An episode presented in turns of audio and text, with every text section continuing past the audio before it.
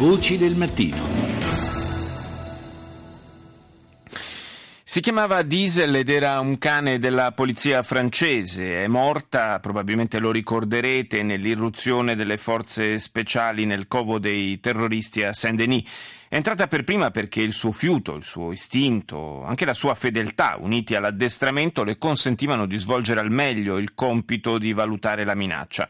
Tra le vittime dei giorni di violenza che hanno sconvolto Parigi ha avuto un posto speciale anche lei, Diesel, per la quale è stato coniato, lo, forse anche questo lo ricorderete su Twitter, l'hashtag Je suis un. Prendendo spunto da questa vicenda abbiamo voluto informarci su come vengano addestrati i cani delle forze dell'ordine italiane. Rita Pedizzi lo ha chiesto al colonnello Gianfranco Di Fiore, comandante del centro carabinieri cinofili di Firenze. L'ama dei carabinieri decise 60 anni fa di dotarsi di cani.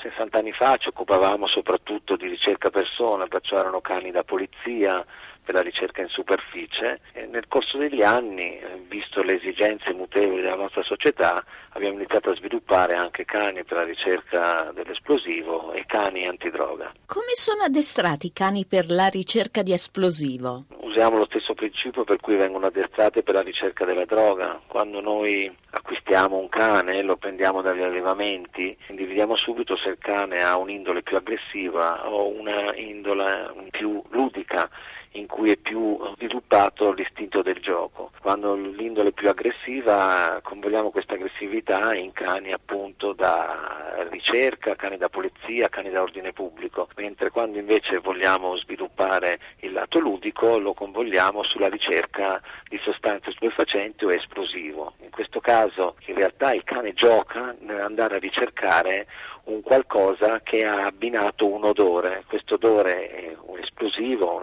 una sostanza esplodente, un olio particolare che serve per confezionare ordini esplosivi, il cane inizia a giocare, viene stimolato a giocare nel cercare questa, questa preda. Quando arriva di fronte a un qualcosa che può essere una pistola, un bossolo o qualcosa di similare, il cane assume una posizione da fermo, si siede e fissa il punto da cui promana l'odore. Senza toccarlo? Senza toccarlo, perché per ragioni ovviamente di sicurezza, eh, mentre il cane antidroga può anche grattare la zona, eh, non sarebbe confacente per quanto riguarda l'esplosivo. In quel punto il cane si ferma e allora il conduttore del cane antiesplosivo dà l'ok agli artificieri dicendo in questo punto dovrebbe esserci qualcosa. Naturalmente poi viene bonificata la zona secondo le procedure standard quando si è di fronte a materiali esplodenti. Quindi queste squadre cinofile hanno un impegno cruciale nello svolgimento del vostro lavoro?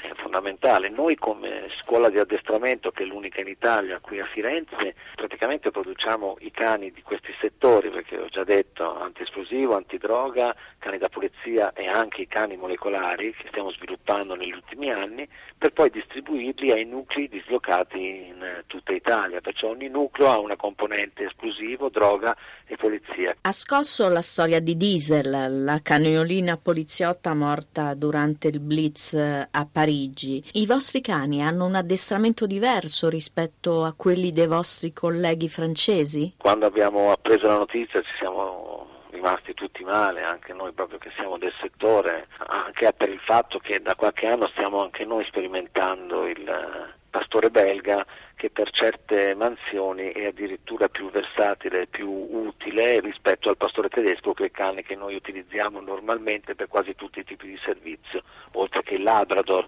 Noi non abbiamo cani da assalto, però abbiamo cani che naturalmente possono essere utilizzati anche per esempio, per fare un esempio similare, nella ricerca anche di sequestratori che scappano in eh, cascine o in luoghi disabitati, possono anche entrare all'interno di, di strutture e sono addestrati nell'entrare e mordere la persona in punti non vitali perché per noi è fondamentale assicurare alla giustizia queste persone. Quanti cani avete? Noi come centro addestriamo circa 70 cani l'anno che vengono poi distribuiti nei nuclei perché ovviamente nel corso degli anni i cani poi vanno, vengono riformati, vanno per così dire in pensione e perciò c'è un riciclo continuo e un addestramento continuo. Addestrate anche cani che partecipano alle missioni internazionali? Nel passato c'è stata qualche unità cinofila che è stata impiegata anche all'estero soprattutto per la ricerca di esplosivi. Negli ultimi anni siamo più focalizzati sul territorio nazionale, ma i nostri cani